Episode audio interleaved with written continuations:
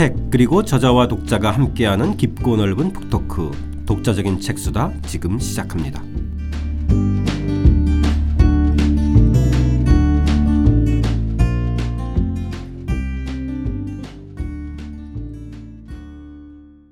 저자와 함께하는 독자적인 책수다 박정규 선생님과 함께하는 고려사의 재발견 오늘은 일부 세 번째 이야기죠. 견훤과 왕건의 운명을 뒤바꾼 팔공산 전투편 어, 이어가겠습니다. 저는 책 만드는 사람 김학원입니다. 안녕하세요. 포근이 형 박태근입니다. 안녕하세요. 저는 박종기입니다. 자, 운명의 팔공산 전투를 좀 다뤄보겠는데요. 이 태조 왕건이 후삼국 통일하기 2년 전인 934년 어, 이때 지금의 충청도 예산에서 이제 민심을 달래기 위해서 반포한 조서의 내용의 일부인데요. 이 대목 읽으면서 저희 이야기 시작하겠습니다. 지난날 신라가 쇠하게 되자 도적들이 다투어 일어났다. 백성들은 난리통에 시체조차 묻지 못해 해골이 사냐를 뒤덮었다. 궁예는 그런 무리들을 복속해 나라를 세웠다. 그러나 말년에 백성들에게 해독을 끼치고 사직을 무너뜨렸다. 내가 그 위태로운 뒤를 이어받아 새 나라를 세웠다. 내가 어찌 백성들을 곤경에 빠뜨리려 했겠는가. 건국 초기라 형편상 어쩔 수 없는 일이었다. 나는 바람결에 머리를 다듬고 빗물에 몸을 씻으며 지방을 순시하고 성곽을 보수하여 백성들이 도적의 피해를 입지 않도록 힘을 다했다. 아, 이 질풍모고는 상당히 자주 인용되는 그런 에, 문구인데 그렇죠, 선생님? 예, 그렇습니다. 예, 이게 장자에서 나온 얘기라면서요? 예, 이게 이제 결과적으로 이제 군주가 열심히 예, 노력했다, 수고를 많이 했다는 그런 뜻으로 쓰는데 저는 오히려 이제 이, 이 용어가 그런 어떤 상징적인 용어보다는 그야말로 이 절이라고 하는 것은 빗질한다는 뜻이거든요. 우리가 빗살무늬 토기를 옛날에 한자로는 젊은 토기라고 했거든요. 아, 젊은 토기. 예, 예. 그런 점에서 보면 왕건의 어떤 자신의 삶을 가장 잘 표현한 것이 아닌가. 그야말로 왕건은 나이 20에 궁예 밑에 가서 장수가 돼 갖고 어 42살에 고려를 공부하고 네. 또그 이후에 18년간 음, 왕로 저, 저 전투 저 후삼국 통합전쟁을 해서 그래서 60세 60세에 비로소 천하를 통일했다. 그러니까 40년간은 사실은 전투와 관련된다. 네.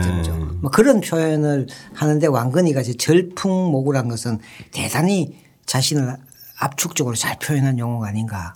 단순한 어떤 고사성어는 아니다. 이렇게 저는 생각합니다. 아, 예, 예. 그만큼 이 40년 동안 거의 이, 그 이어지는 전쟁을 치르는 과정이었는데 그만큼 어, 이, 이 군사적인 에, 싸움들을 어떻게 이끌어야 되는지를 어, 알고 있는 그런 그 장수이기도 한 거죠. 그래 일단은 저는 이거 뭐 여기서 사원꾼이라 했습니다만은 역시건 저 장수였다. 그 자기의 뭐 67년 인생 가운데서 40년이니까 거의 3분의 2 이상을 지금 여기에 지금 보낸 거 아닙니까? 70%를 생애를 여기 보낸 거 아닙니까? 그죠? 네. 그러니까 선생님께서 지금 말씀하셨듯이 20세에 이제 궁예 휘하 들어가서 송악의 성주가 되면서부터 이제 본격적인 행보를 하는데 40년 동안 즉 60세에 천하를 통일했던 이 40년 동안 그런 과정을 밟았다는 거는 자기 관리도 대단했다는 거예요. 볼수 있겠죠. 그 오늘날 관점에서 봐도 네. 20대에 대학교 생활을 해서 사실 정년 퇴직하는 게 60세잖아요. 네, 그렇죠. 5년이 늘어나서 네. 사실 이 20살 때부터 60세 정년 퇴직할 때까지 그러한 온갖 고초를 겪으면서 성공 가도를 도- 걸었다는 거는 정말 철저한 자기 관리가 있었다는 거죠. 물론 이제 왕건이 성자이기 때문에 왕건에 대한 흠에 관한 기록은 좀 궁예와 같은 그런 뭐 포악함은 보이지 않습니다만 네. 자기 개인적으로 어, 하나의 완성된 어떤 자기의 삶을 갖고 있다 이렇게 볼 수 있겠죠. 굉장히 목표지향적인 예, 예, 예, 네, 예. 사람이었다는 거죠. 자, 저희가 지난 시간에 다룬 이 나주 전투가 선생님께서는 이제 2인자로 등극하게 된 결정 적인 에, 전투였다면 이제 오늘 다룬 927년 이 대구 인근에 있었던 팔공산 전투가 이제 후삼국 통합 전쟁에서 결정적인 승자로 어, 발돋움하게 됐던 전투라고 이제 쓰셨는데 팔공산 전투는 에, 계기는 이제 이 신라의 한 성주가 왕건에게 귀부 신청을 하면서 어, 어, 시작이 되나요? 신라에 있는 영, 경북 영천 부근에 있는 성주가 왕건에 기부했을 때 네. 왕건 입장에서 이 후삼국 전쟁이라는 것은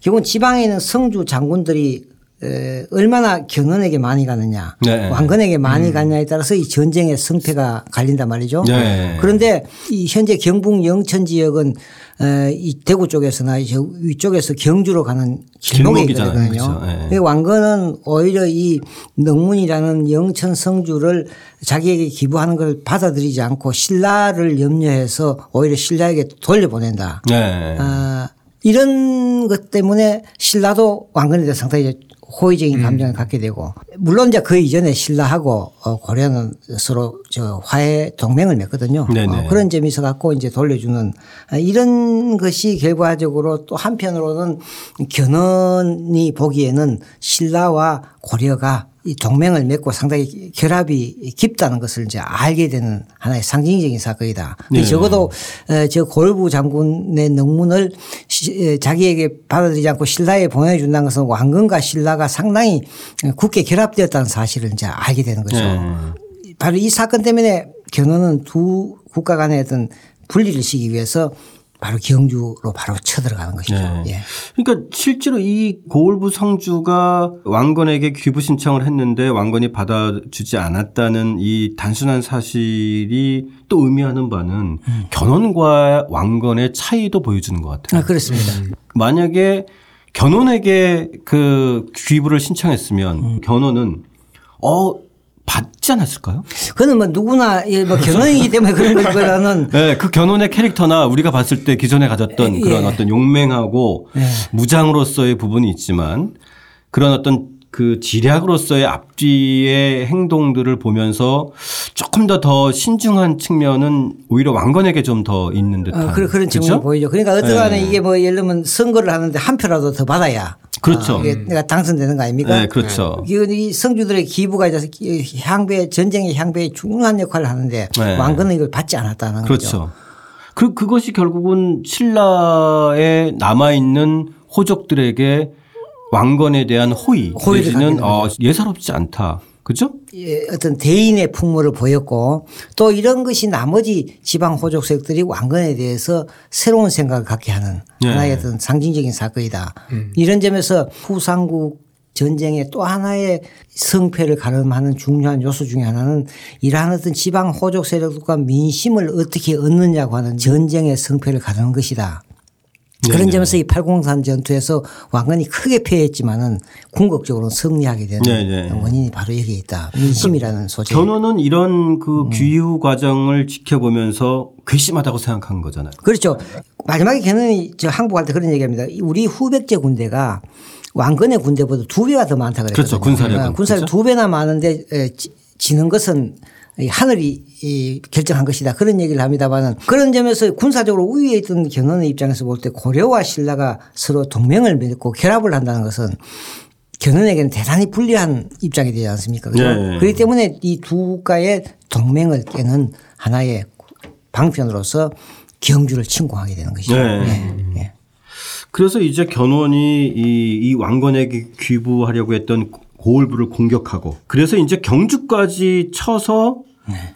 점령해서 왕을 죽이고 그리고 경순환을 즉위시키는 이런 예. 그 양상으로 치달으니까 이제 이제 왕건이 출병하게 되는 거죠. 예.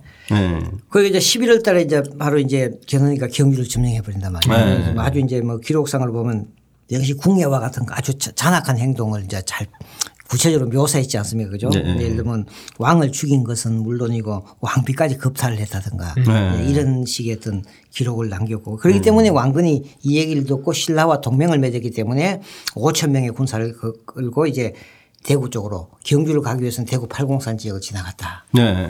이제 그, 러다 보니 이미 견훤은 신라를 도륙을 내고 국상에 올라오다가 왕건군은 뒤늦게 가다가 만난 곳이 바로 오늘날 대구 팔공산 지역이다. 아. 예.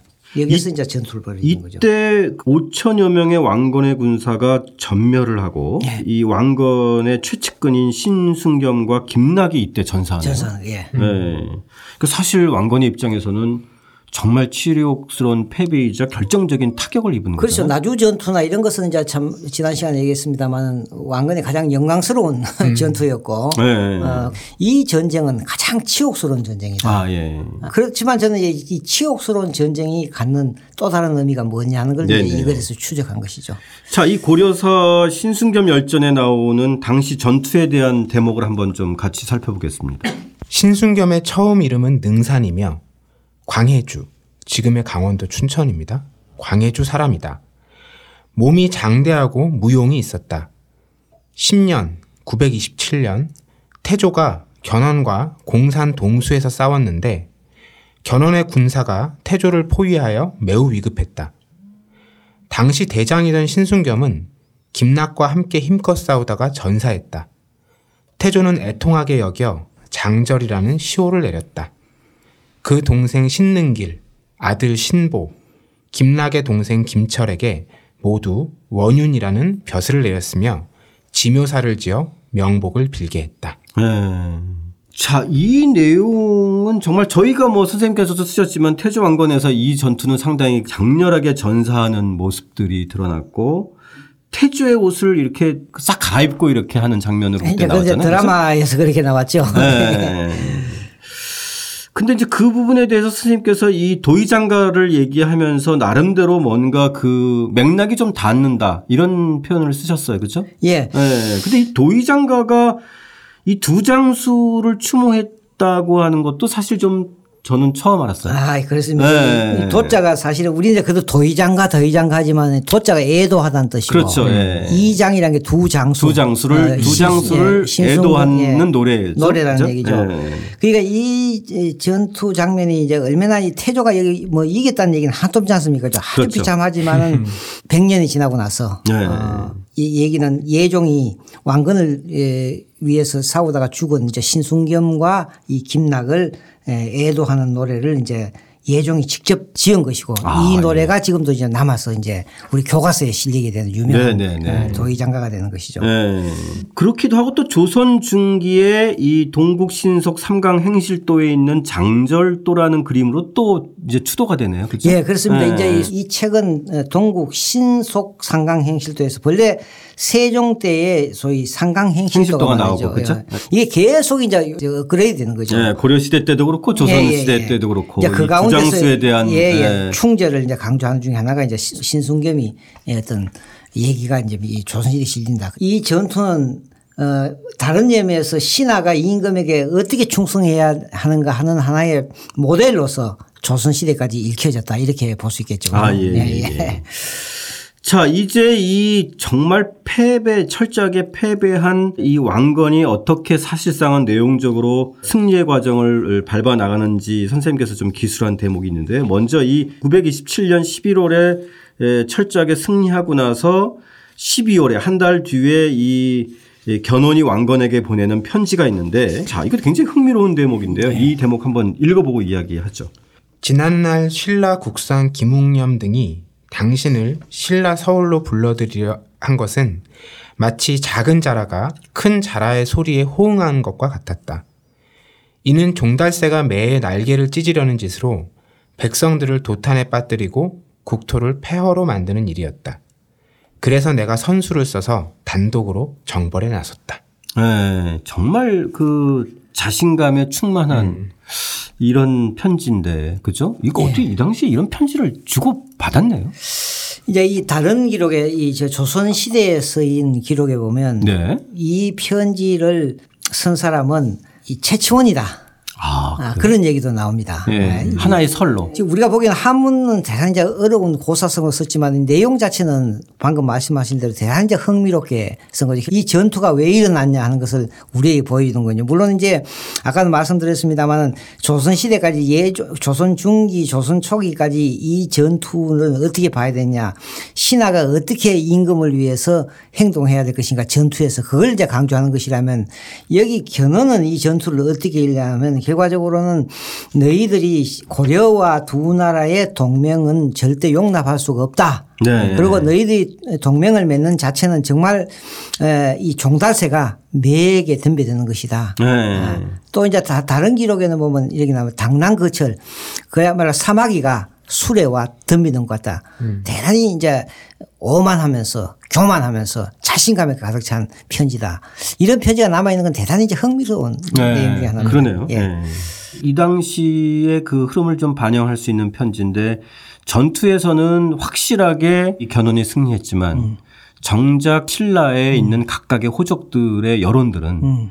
에, 이 견훤의 좀 음, 잔악한 행동 음. 이런 걸 보면서 오히려 여론에 등을 돌리게 되는 이런 흐름이었다는 거죠. 예, 그러니까 우리가 이제 흔히 뭐 이런 얘기를 하죠. 이 전술적으로는 승리했는데 네. 전략적으로는 졌다. 음. 아, 그런 얘기죠. 그죠? 네. 그러니까 이건 대단히 역설적이지만 바- 바로 같은 얘기입니다.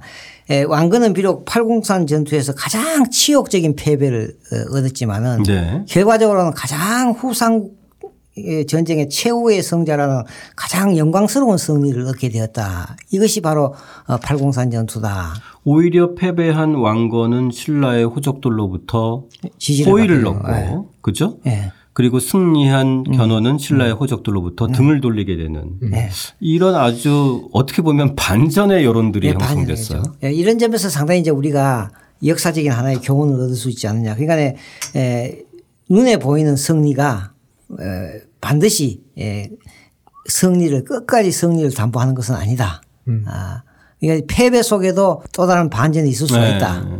이렇게 우리가 볼수 그러니까 있는. 전쟁을 어떻게 기억하는가가 되게 또 중요한 거예요. 그죠? 그 결국은 그래야 되는 거죠. 네. 어. 전쟁의 승패도 중요하지만 그 전쟁을 당대 사람들이 어떻게 기억하는가. 그 이제 여- 여기 당장 여기 들어가면 견해는 승리한 전쟁이고 결코 너희들 나에게 이길 수 없다고 그렇게 기억을 하지 않습니까? 예, 그죠? 예. 그러니까 이- 이게 927년, 928년이다 당시의 분위기를 그런데 반영하는 10년이 되지 못해서 936년이 되면 935년 8년 만에 견훤은 스스로 왕건에게 걸어 들어가지 않습니까? 네? 네. 맞습니다. 이런 점에서 대단한 이제 예, 네, 네. 대단한 저 어떤 반전의 묘미가 있다. 그렇기 때문에 저는 이 많은 전투 가운데서 왕건이 가장 처참하게 예, 패배했던 이 팔공산 전투가 오히려 후삼국 전체 통일 전쟁에서는 하나의 커다란 하나의 어떤 반전의 계기가 된 것이다.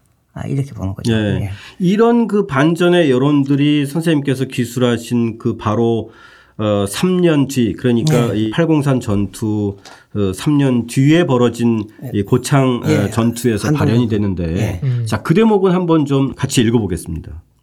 역사가들은 흔히 견훤의 경주 침입 3년 후인 930년에 벌어진 고창 전투를 후삼국 전쟁의 분수령이라 한다. 고창 전투에서 왕건이 승리하자 고창군 주변 30여 성은 물론 강릉에서 울산에 이르는 동해안의 110여 성의 여러 성주와 장군들이 왕건에게 귀부한다. 그러나 실제로는 견훤의 신라 침략과 팔공산 전투가 후삼국 전쟁의 분수령이었다. 통일신라의 수많은 성주와 장군들은 두 사건을 보면서 존왕주의를 내세워 끝까지 신라를 정통 왕조로 존중한 왕건에게 지지를 보냈기 때문이다.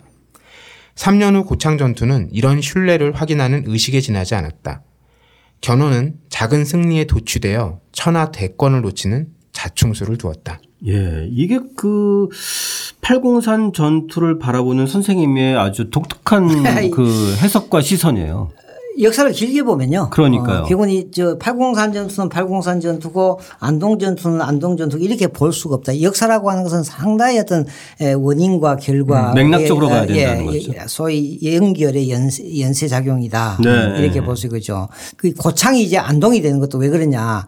이 전투가 사실은 대단히 중요한 전투입니다. 그래서 네. 이제 예, 비로소 이 안동 전투에서 승리함으로써 이제 5년, 6년 후에 이제 대권에 가장 가까이 갔었기 때문에 그 고창이라는 이름을 안동이라고 지은 거죠. 원래 우리가 안동이라는 개념은 뭐 한국 정신문화의 에, 고향, 도산의 어떤 있는 유교 문화의 어떤 근원지다. 이렇게 네. 얘기하지만 이 안동이라는 글자는 사실은 이 동쪽이 비로소 평안, 평안해졌다. 태조가 이 후삼국 전쟁에서 가장 고통스러웠던 이 중부 지역 음. 이 지역을 고창이라는 이름 대신에 안동 이제 동쪽이 아. 비로소 편안해졌다는 거죠. 이게 고려 건국의 예, 예. 과정에서의 어떤 역사적인 맥락의 의미가 담겨져 예, 있는 그러니까 지명이네요. 우리가 지금 몰라 안동 안동 하면 뭐 유교 문화, 예, 아, 뭐 이른바 이제 양반 예, 예, 문화의 예, 어떤 예, 상징적인 예. 장소처럼 기억되고 예, 있잖아요. 사실은 이제 안동이라는 이름은 바로 이 전투 때문에 동쪽이 비로소 편안해졌다. 태조가 비로소 이제는 발을 뻗을 수가 있다. 이래서 음. 안동이라는 이름을 붙이고 또 그다음에 보면 바로 이 해에 저 강릉에서 이런 동해안 지역에 예, 약 110여 개의 성주가 오거든요. 야, 이건 정말 엄청난 그 지지와 예, 그렇죠. 그래서 어, 이 여기에 이제 중심이었던 울산에 있는 호족 박윤웅이라는 호족이 오니까 이 울자가 울창하다는 울자죠. 네네. 벌레는 이 그 이름이 어디서 나오냐면 고려를 흥하게 했다. 흥녀 일을 일으킬 흥자 아. 고려였자 벌레는 네. 그래서 태조 왕건이가 이제 너무 기쁘니까 이 110개 호족을 대표해서 울산에 있는 박윤웅이가 오니까 네. 너희들이 흥녀 고려를 이렇게 해서 흥녀부라고 한 것이고 네네. 이 흥녀라고 하는 것이 이제는 에, 울자도 울창하게 한다. 고려를 울창하게 한다. 그래서 울주라고 붙이게 되죠. 그죠? 아. 예. 그러니까 이제 흥녀에서 울주. 네, 울주. 그러니까 고려를 흥하게 하는 것이고 그게 음. 또그 뜻은 또 울창하다는 울자가 되는 거죠. 아, 예. 또 이제 신라의 경순왕이 기부하니까 이 계림이 너무 고려에게 경사스럽다. 그래서 이 경사로울 경자해서 경주라는 이름을 주거든요. 아. 예. 그러니까 이제 이 고려 왕조가 이 처음에 9년 제도를 하면서 지명을 어, 붙이는데도 얼마나 태조가 이 40년 동안 저 아까도 말씀드린 전투에서 얻었던 그런 어떤 고통이랄까 어떤 환희가 이 예, 고려시대 지방 명칭에도 들어가 있는 거죠. 어, 굉장히 흥미로운 예, 예, 얘기네요. 예. 그렇죠? 그러니까 그이 지명 예. 하나하나가 다 예, 다 그런 정신입니다. 당시의 고려 건국 과정 속에서 가졌던 이 이야기들이 담겨져 있는 또 하나. 더 얘기하면 이제 이 안동 전투를 하기 위해서 태조가 이제 문경 세제를 넘어갔고 안동 쪽으로 간다. 예천 쪽으로 해서 안동을 들어간단 말이에요. 네. 그때 그 문경 세제 쪽에 있었던 그때는 그 고사가리 성이랍니다. 고사가리 성이라고 하는데 고사가리요. 예, 고사가리 성이라고 하는데 이제 우리 말을 아마 한자로 어, 음탄 같습니다. 네네네. 이 고사가리 성주가 이 안동 지역을 들어가는데 길목을 틔워줍니다. 그래서 아, 예. 태조는 너무 기뻐갖고 처음에 이름을 문희 기쁜 소식을 들었다. 그러니까 너무 기쁘니까 문희군. 그리고 그것이 다시 와서 문경으로 바뀐 거예요. 문경이란 것도 태조에게 비로소 이 안동 전투의 어떤 서광을 경사스러운 소식을 들었다 해서 문경이라는 이름으로 아. 바뀌게 되는 거죠. 예. 자, 이 흥미로운 그 대목이 말미에 실려 있어요. 이 견훤과 왕건이 후삼국 통합 과정에서 주고받았던 이 편지글인데요. 자, 이 견훤이 먼저 왕건에게 보내는 편지부터 좀 한번 읽어보겠습니다. 네. 당신의 군대는 내 말에 머리를 보거나 소의 털을 뽑기도 전에 성산진 아래서 속수무책으로 패배했다. 좌상 김락은 미리사 앞에서 해고를 드러냈다. 우리가 죽이고 노획한 것도 많았으며 추격하여 사로잡은 자도 적지 않았다. 강약의 역량이 이와 같으니 승패는 알만한 일이다. 예, 이게 앞 조금 전에 살펴본 것처럼 이거는 팔공산 전투 승리 후에 보낸 것 같아요. 예. 견훤이가 그죠? 왕건에게 보여준 거죠. 예. 이 정말 견훤의 그, 그 당시 분위기나 캐릭터가 좀 상당히 드러나네요. 예, 그러니까 적어도 저- 저희들 판단해도 역시 견훤이 시작이랄까 전술 전략 네, 예. 그리고 또 무력은 분명히 이 왕건의 군사를 압도하는 거예요. 그렇죠. 용맹하고 예, 용맹하고 군사력도 그렇고 예, 기동력이 그런 거에 대한 그렇고. 좀그 자신감. 예, 예. 예, 어쨌든 싸우면 이 게임이 안 된다. 아, 예, 예. 이런 이- 인식이 확실히 있는 것 같아요. 예, 그리고 이 사람의 생각, 견훤의 생각은 이 저- 결과적으로 무력이 강하냐 약하냐는 것이 전쟁의 승패를 결정한다. 이런 점에서 보면 견훤은 우리가 이제 송- 송탄 이제 유교 정치 입장에서 보면 패도 정치. 아, 예, 예. 힘과 아, 힘과 권력을 더 중시하는 패도주의자, 패도 네. 정치를 추구하는 것이 아니냐. 무력 중심의 예, 패도 무력. 중심의 패도 네, 정치 네. 이런 걸 제가 이제 한번 지적한 적이 있습니다. 그 사실 흥미로운 편이게 내 말의 머리를 보기만 해도 그죠? 예. 소의 털을 뽑기도 전에 무역지처럼 예, 정말 속수무책으로 패배했다. 예, 그런 거죠. 자, 이 왕건이 견훤에게 보내는 답신을 한번 좀 읽어보겠습니다. 나의 마음은 미운 것을 참고 용서하여 두지 않으며 뜻이 존왕의 대의에 간절하기 때문에 장차 조정을 구원하고 국가의 위기를 붙들려고 했다. 그런데 당신은 털끝만한 작은 이해의 눈이 어두워 천지와 같은 두터운 은혜를 잊어버렸다.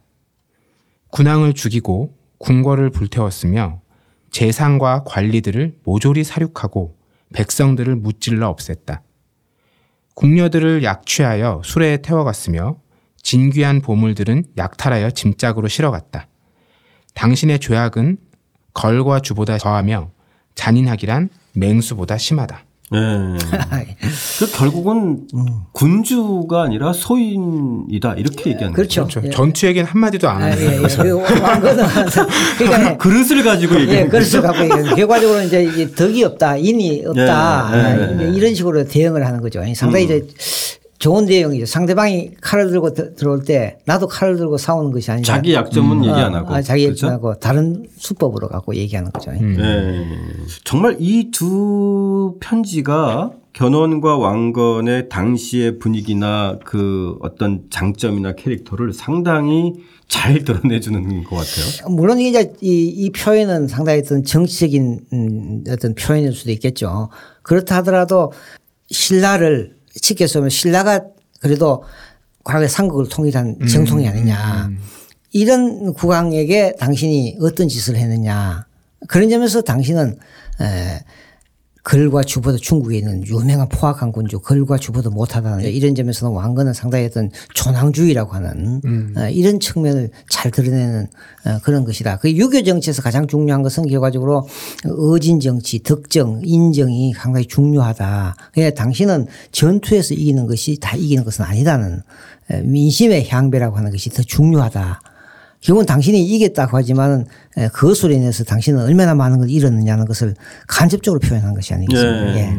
예. 흥미로운 거는 또 이 시기에 이렇게 편지를 주고받은 것 자체도 흥미롭고 이런 편지들이 어떻게 남겨져 있어서 오늘날까지 생생하게 전해지는가도 되게 흥미로운데 말이에요. 저이 전투가 있고 나서 뭐 한 10년 만에 이제 천하를 통일하지 않습니까? 네네. 그죠? 그렇기 때문에 에, 저 일찍이 궁의 뜻은 아니고 지- 전쟁 끝나기 한 10여 년 전의 것이니까 네. 에, 충분히 자료를 갖고 있었고 이런 것이 이제 태조가 죽자마자 바로 실록을 작성하면서부터 이런 기록이 남았고 또 이제 이 당시에 이 최치원이가 이걸 썼다는 그런 기록도 있거든요. 어, 그- 그런 기록을 보면 어, 그 적어도 왕- 추천이 썼다는 기록의 어떤 유추나 근거는 뭐죠? 어, 동사항목에 나옵니다. 안정복의 아, 예. 동사항목에 보면 이게 최치원이가 이 편지를 작성했을 것이다. 어, 그리고 또 이제 견훤의 에, 피- 편지는 최성우라고 하는 또 당시에 후백제 삼최라고 불렸던 예예 소위 삼최. 신라 하대에 이제 세 명의 최, 최씨 성을 가진 사람이 유명한 문장가다인데 양쪽의 문장가가 다 동원됐다는 이그 얘기들을 한다면요. 예, 예. 이게 사실인지 아닌지 모르겠지만 동사항목에는 그런 기록이 나거든요. 약간 네. 대북 방송 이런 느낌이 나네요. 대피를 시킬 수도 있는. 아, 물론이죠. 그러니까 그렇다 하더라도 네. 내가 이렇게 쓴다. 하고 또 왕건의 생각이 어떻다. 견훤의 생각이 알고 쓰지 않습니까? 뭐 네. 대통령이 다 연설문 대통령이 쓰진 않지 아, 않습니까? 당연하죠. 그래도 그렇죠. 대통령의 의중을 정확하게 일종의 알고. 대변인이 분명히 있는 거겠죠. 그렇죠? 그런 점에서 본다면 네. 이것이 왕건이 다 단순히 이 승리자이기 때문에 자기를 상당히 어떤 존왕주의로 내세우는 그런 건 아니고 네. 어, 왕건의 사상 자체가 실제 유교와 아, 이 불교에 상당히 깊은 걸 가졌죠. 예를 들면 뭐 개태사를 지우고 나서 쓴 법, 예, 저 화엄 법회소 같은 거 보면 좋은 문장이거든요. 맞습니다. 예, 그런 네. 점에서는 많은 공부를 한 사람이라고 볼 수 있습니다. 이게 예. 편지라고 하다 보니까 이제 두 개인이 주고받은 얘기처럼 느껴지기도 하지만 음. 사실 이때는 아까 선생님 말씀처럼 이미 두 나라가 어느 정도 이제 국가로서 형성이 된 시기였기 그렇죠. 때문에 이거는 그 두 나라의 어떤 지향 예, 예. 이런 것과도 연결이 된다고 어, 볼수 그렇게 있겠네요. 볼수 있죠. 그리고 실제 그 이제 저 중국의 오월국하고 서로 저 연결을 하고 네네. 남쪽 쪽하고 또 저 왕건은 저 중국 5대 여러 국가하고 또 서로 외교 문서를 보내고 하거든요. 네. 하나의 국가 체제죠. 국가 대 그렇죠. 국가로서 지금 주고받는 외교 문서라고 볼 수 있죠. 그렇기 때문에 이 편지에서도 지금 우리 태근 형이 얘기한 것처럼 그런 여론을 의식하고 겨냥해서 예. 어, 개인적인 편지가 아니라 네, 그렇죠. 일정하게 그런 것들을 위세를 드러낸다든지 음, 아니면 또 상대방의 그 약점을 정확하게 얘기한다든지 하면서 예. 이게 분명히 이제 그 다른 사람들도 분명히 주고받은 문서가 어떤 방식으로든 간에 당시 여론 주도층에게 소문이 났겠죠. 소문이 난다는 것도 사실 염두에 두고 쓰는 그- 그렇죠. 않나 싶어요. 있죠. 그렇죠? 네. 근데 문제는 저는 이런 기록들이 계속 양쪽 다 남아 있다는 거는 그 외교 문서나 뭐나 이런 것들은 이제 그 이후에는 기록으로 남아 있지만 네. 이런 것들이 뭐 함부로 또 복사해 놓은 것도 아닐 텐데. 그죠? 그러니까 사실 양쪽 다 남아 있어야 되는 거잖아요. 그 통상 우리가 저 이 문집 같은 걸 옛날에 보면요. 남에게 써줬잖아요. 네네네. 그러다 반드시 써- 써준 부분은 항상 갖고 있는 거죠. 기록 기록 문화라는 게 바로 그런 거거든요. 네. 반드시 이 저 두 개를 써갖고 하나는 보내고 하나는 내가 갖고 있습니다. 아, 그런 온. 것도 예, 이제 뭐 예, 필사를 해놓은 것도 필사를 있을 거고, 있고. 그죠? 예, 그런 어떤 기록 정신은 우리가 생각한 것보다는 이 천년 전 얘기지만 한 장 딱 써가지고 보내는 게 아니라 그죠? 예, 천년 전 뭔가 얘기죠. 이렇게 이거 자체를 똑같은 예. 본을 예. 남겨두는 것도 분명히 이- 있었기 때문에 이런 게 예, 그렇죠. 지금. 문집에 보면 남의, 남의 묘지명을 서준 거는 묘지명 소주가 보내줬지만은 왜 자기가 여기 다 남아 있겠습니까? 그렇겠죠. 이 세계의 문집 같은 거는 이규보의 문집 보면 전부 다 자기가 쓴 비문이거든요. 남, 남의 네네네. 비문이잖아요. 네. 그렇지만 그건 서가 주면 반드시 또 기록을 부분을 남겨놓은 거죠. 공식적인 예, 문서들이니까. 예. 이것이 다음에 또 이제 문집으로 남는 거죠. 예. 이것, 이것도 뭐 그런 식으로 해서 네. 남은 것이라고 볼 수 있겠죠.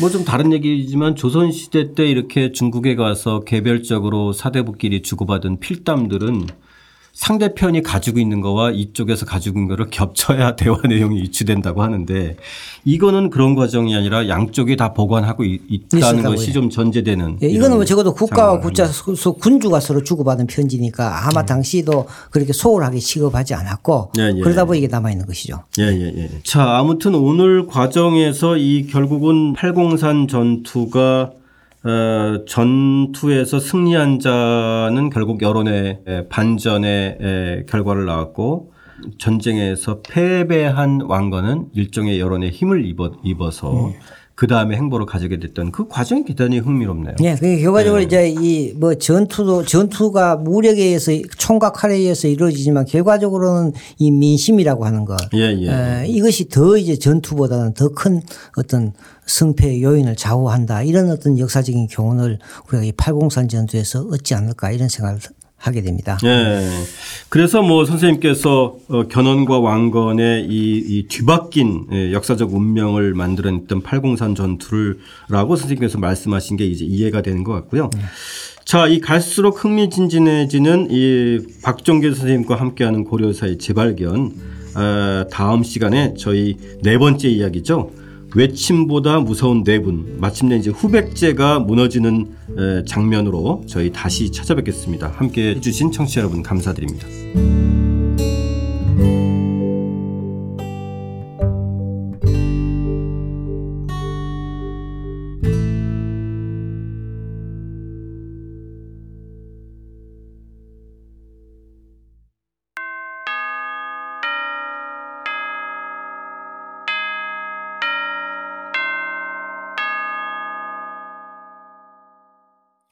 이월 들어 매주 수요일 여러분들과 함께하는 박종기 선생님의 고려세 재발견 방송에 대한 이번 주 의견 함께 나누겠습니다. 에밀 로맹님 1회부터 꾸준히 들었는데 이번 10억 년 전으로의 시간 여행이랑 고려세 재발견 방송은 유난히 재미있습니다. 수요일, 일요일 두 번 업데이트되는 요즘 일주일이 든든합니다. 독책 짱입니다. 이렇게 올려주셨습니다. 아, 1회부터 꾸준히 들으셨어요. 에밀 로맹님. 앞으로 좀 자주 어, 의견 올려주시고요. 방송에서도 자주 뵙겠습니다. 에밀 로랭님 짱입니다. 호위무사님 왕건에 대한 배경 지식을 알게 되어 좋았습니다. 해상 상인이 왕이 되는 배경 상황을 들으며 지금 우리나라 국민들도 그 피가 흐르고 있다면 외교 활동이나 무역 활동을 좀 더 잘할 수 있지 않을까 하는 생각을 잠시 해봤습니다. 매편 잘 알지 못했던 이야기를 속으로 푹 빠져 잘 듣고 있습니다. 감사합니다. 이렇게 올려주시면서 박정기 교수님 저서 또 하나 구입했어요. 지금 이 순간 많은 분들이 읽어서 어, 베스트셀러가 되었으면 좋겠습니다. 까지 이렇게 감사의 말씀 올려주셨습니다. 왕은 어떻게 나라를 다스렸는가 아, 책 사진도 함께 올려주셨네요. 호위무사님 매번 감사드립니다. 절차탕마님 어, 궁에 이어서 왕건에 대한 방송 소감도 올려주셨는데요. 왕건 또한 궁예와 마찬가지로 새로운 모습으로 다가왔습니다. 나주 전투에서 이길 수 있었던 것이 해상상인 집안의 인적인 네트워크 덕분이었다는 이야기에서 현실적이며 균형 감각이 뛰어났을 것이라는 추측을 해봅니다. 또 책을 읽으면서 해상 세력이라 하면 시대가 아, 가까워서 장보고와의 어떤 연관성이 있지 않을까 생각했었는데 그 추측이 예, 방송 이야기를 들으면서 어느 정도 맞아서 반가웠습니다. 아, 이 절차 탕마님도 저희하고 비슷한 생각을 하셨네요. 개인적으로 고려가 개방적일 수 있었던 중요한 이유는 어, 건국 초기에 비중화권 문명이 지배하고 있었고 주위 환경이 더욱 다이나믹했기 때문에 우리가 사대주의에서 좀 더 자유로울 수 있지 않았나 하는 생각이 있습니다. 마침 그때 왕건이라는 국제적인 감각이 있는 인물이 있었기 때문에 후에 거란 여진의 공세도 이겨낼 수 있지 않았나 하는 생각도 해봅니다. 이렇게 올려주셨고요. 어, 추신으로 질문 하나 어, 올려주셨어요. 청취자 여러분들도 함께 생각해 볼 거리 같은데요. 나중에 언급하겠지만 훈요 10조에서도 불교와 유교를 동시에 강조합니다. 조선시대에도 보듯이 이 불교와 아, 유교 두 이념이 갈등 없이 조화를 이룬다는 것이 쉽게 상상이 가지 않습니다. 고려 시대의 다완성을 이루는 요소 중의 하나가 불교와 유교의 조화가 들어갈 것 같은데 두 이념이 공존하게 되면서 당시의 사회적 갈등이나 부정적 효과는 없었나요? 라는 질문을 좀 던지셨습니다. 여러분들도 함께 한번 생각해 볼 문제고요. 저희 방송에서도 한번 다뤄보겠습니다. 아마 고려와 조선 쭉 걸치면서 어, 이 불교와 아, 유교는 일정한 갈등도 있었고 또 보완도 있었고 이랬던 것 같은데요. 그 과정에 대해서 저희 한번 또 방송에서 다뤄보겠습니다. 아, 감사드립니다. 독자적인 책 수단은 책 읽는 사람들이 모이는 공간 알라딘 서점과 함께합니다.